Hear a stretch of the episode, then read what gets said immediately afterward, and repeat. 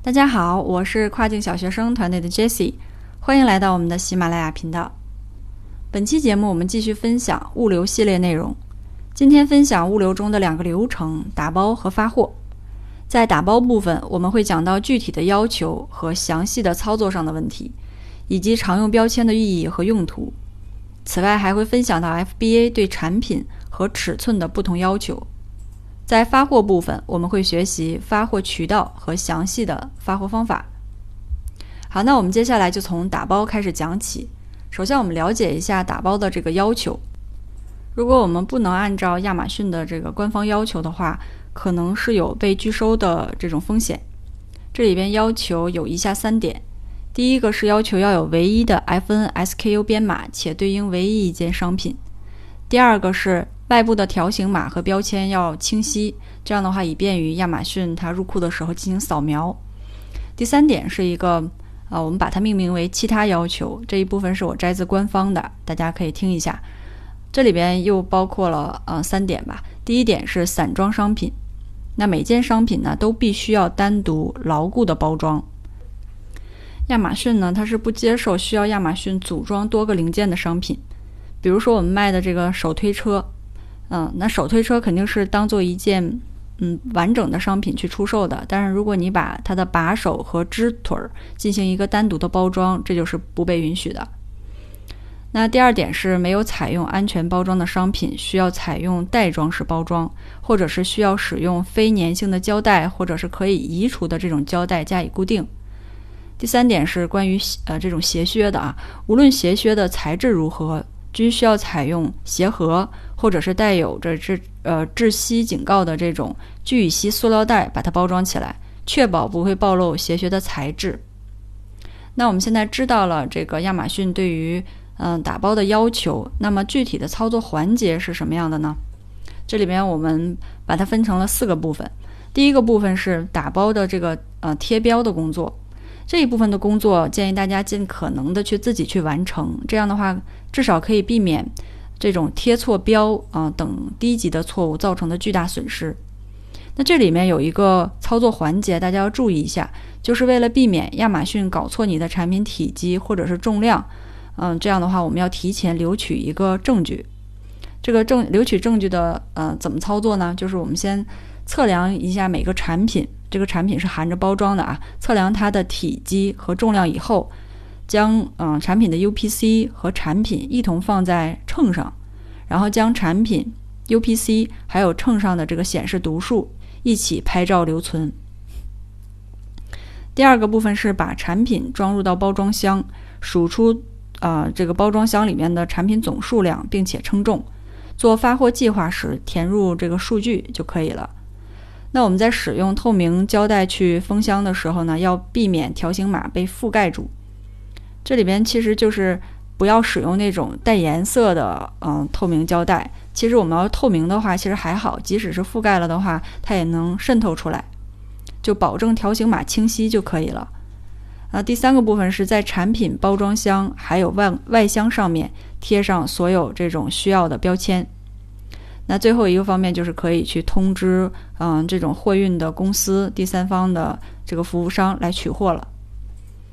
那我们刚才有说过，这个要在上面贴各种标签，那到底是有哪些标签呢？我们有的时候可能也会听过什么 F F N S K U 标签呀，或者是 F B A 标签呀。下面就给大家进行一下区分，然后再说一下它的一个嗯使用场景和方法。这里边会给大家提到六种标签。这比较常用的，第一个就是 FNSKU 标签，上文也提到过了，它是对应唯一一件产品。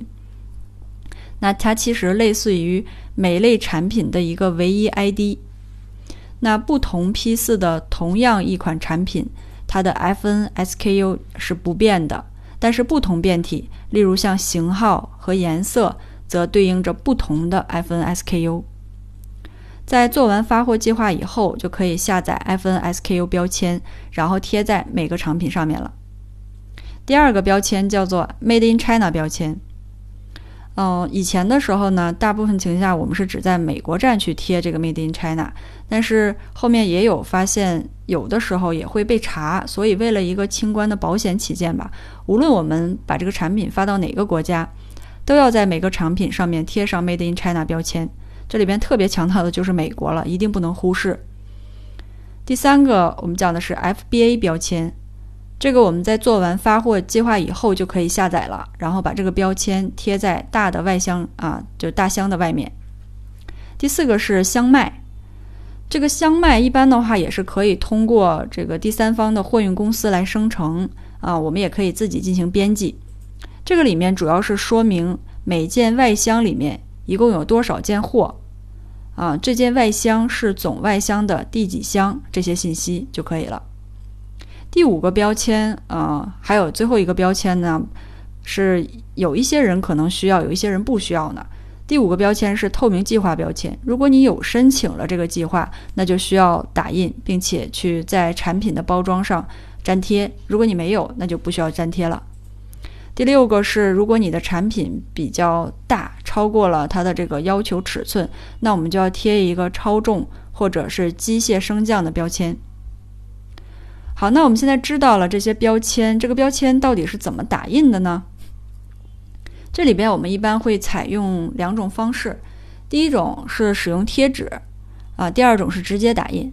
一般对于我自己来讲，我会把每个产品都需要的这种标签，例如像 FN、SKU 和 Made in China 这种的话，是选择用贴纸的方式，因为贴的产品比较多嘛，用贴纸就会更省时间，也更方便。但是如果像那种，嗯，直接贴在外箱上面的标签，一个箱子上只需要贴一个嘛，这样的话我们就可以直接把它打出来，然后用透明胶带给它粘贴上面，粘贴牢就可以了。那 FNSKU 标签就是这种贴纸的标签，可以直接在呃某宝上搜索模板，然后再购买贴纸就行了。好，那接下来我们再讲一下 FBA 它对商品和这个外箱的一些要求。这一部分的内容呢是摘自亚马逊官方的，大家可以先听一下，然后后面有真正需求的时候，再按照你的那个时间节点再去查询，嗯，最新的这种要求就可以了。那对于商品这一块呢，FBA 它是有一些明确的禁运产品，这里边包括像酒精饮料，包括无醇啤酒，还有孔明灯或水灯、汽车轮胎、礼品卡。礼券，还有其他的储值工具，还有带有未授权营销材料，例如像宣传册、价格标签和其他非亚马逊的标签，这种产品都是禁运的。那 FBA 对于在外箱上面，呃，是要求是什么呢？这里边其实包含了尺寸、还有重量、还有包装材料这三方面的要求。那首先，它对尺寸的要求是这样的。对于里面含着多件标准尺寸商品的这个箱子，其任何一侧的长度都不能超过二十五英寸。如果说箱子里面包含长度大于二十五英寸的这种大件的商品，那箱子可能就会超出二十五英寸的上限。如果要是这种超大的箱子，那它就有可能会受到限制，或者是额外费用，啊，甚至是拒收。第二个是关于重量方面的要求。我们要准确测量箱子和这个托盘的重量和尺寸，确保为每个货件提供准确的测量值。这里边要求是箱子不能超过五十磅的标准重量限值，除非是你里边的这种单件产品，它的重量是超过五十磅的大件商品。如果要是这种啊单件商品就超过了五十磅的大件商品，那我们就需要在 外箱的顶部和箱子的侧面上明确的标明需要多人合搬这种标签。如果要是超过了一百磅的这种特大件的商品，就必须要在这个包装箱的顶部和侧面贴上明确的标明需要机械升降的标签。如果我们这个箱子里面装的是珠宝首饰或者是钟表，那这个箱子就不可以超过四十磅。嗯，那对于材料方面的要求是什么样的呢？这里边它有呃可以使用的和不可以使用的。我们先说一下。可以使用的包装材料，嗯，包括气泡膜包装、完整的纸张，这里边就是牛皮纸是最好的。然后可充气的充气垫、聚乙烯泡沫板，这些是可以的。那哪些是不可以使用的呢？各种类型的包装泡沫塑料，包括由可生物降解材料或者是玉米淀粉制成的泡沫塑料，啊，还有泡沫条，还有褶皱纸包装，还有碎纸，还有一些发泡胶。好了，那上面我们用了十分钟的时间讲了这个打包，那接下来我们就开始来说发货。首先，我们来说一下发货的一些渠道啊，这里边给大家举了四种渠道。第一种是自发货，嗯，就是 FBM，这里面我们可以用国际快递专线或者是国际的邮政包裹。第二个是 FBA 投程。这个一般就是由第三方服务商来完成了，这里面就包括国际快递专线、空运、海运，海运里面其实还包括铁路运输。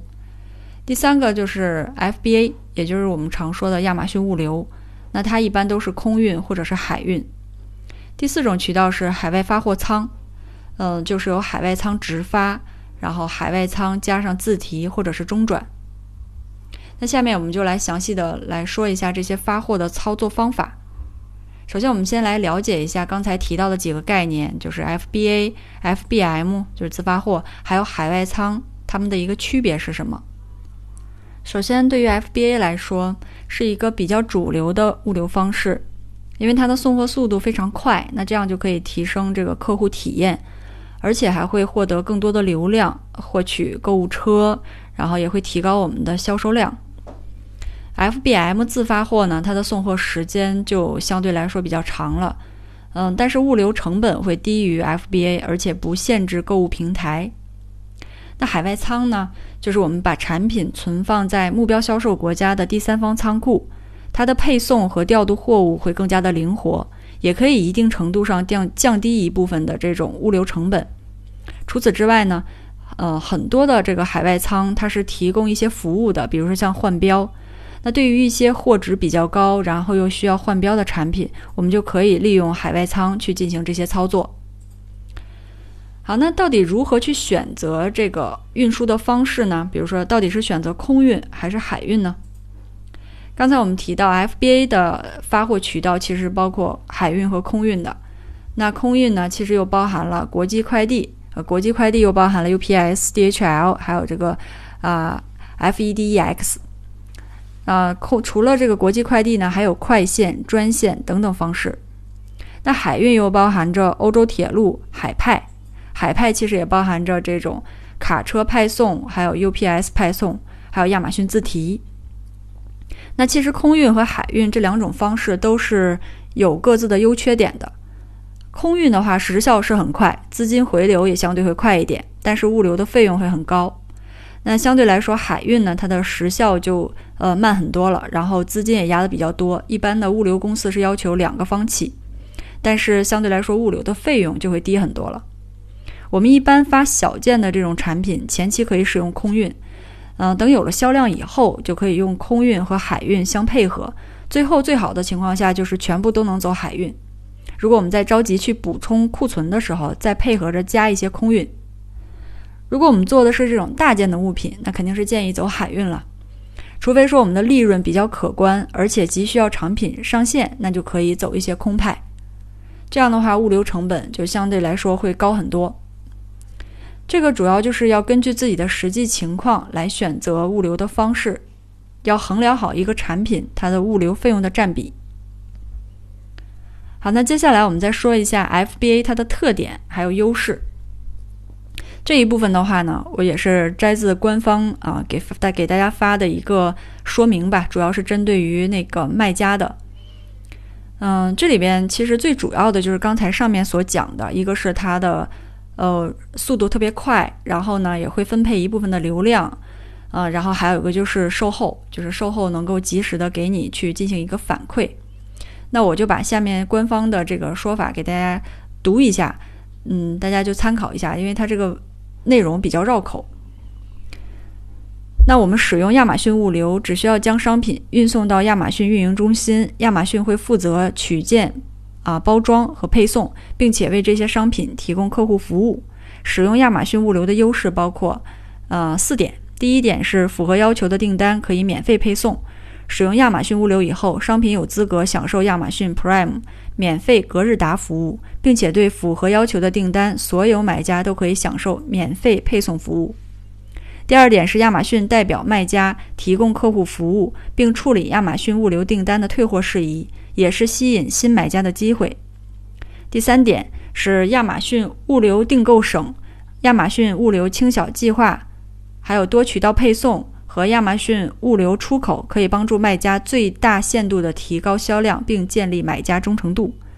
第四点是有助于卖家管理业务的工具，从包括商品预处理、贴标和重新包装在内的可选服务，以及各种亚马逊合作运营承承运人选项中的进行选择。好了，那我们呃说完了这个 FBA 的优势。那其实 FBA 是一个比较大的一个内容，其实这里边还包含着我们后台怎么去做 FBA 计划，怎么去发货，然后有哪些注意事项，还有这个计算方法，甚至还包括像嗯其他的计算方式，像长长期仓储费呀，还有仓储费的这个计算方法，这些是比较复杂的，有很多的操作性的内容。嗯，但是我们之前在公众号里面也有写过。这个关于 FBA 整个的一个流程的详细呃解读，大家可以在公众号里面去找这篇文章，有非常清晰的操作步骤。好，那我们最后的最后再来说一下亚马逊它接受货物的一个时效。那官方给出的时效呢是需要十四天左右来完成这个商品的接收，即我们在后台看到的商品上架。但除了节假日以外，一般情况下都会小于十四天。大家呢，这个时候可以去查询后台的处理进度。如果你特别着急想把这个产品上架的话呢，还有一个办法，就是不断的去开 case，然后催促上架。好啦，那到这里我们就终于把物流当中的打包和发货的一些内容讲完了。嗯，这期的节目比较长，感谢大家呃跟随着我们听到这里。如果你还有什么问题的话呢，可以给我留言。感谢大家的收听，我们下期再见。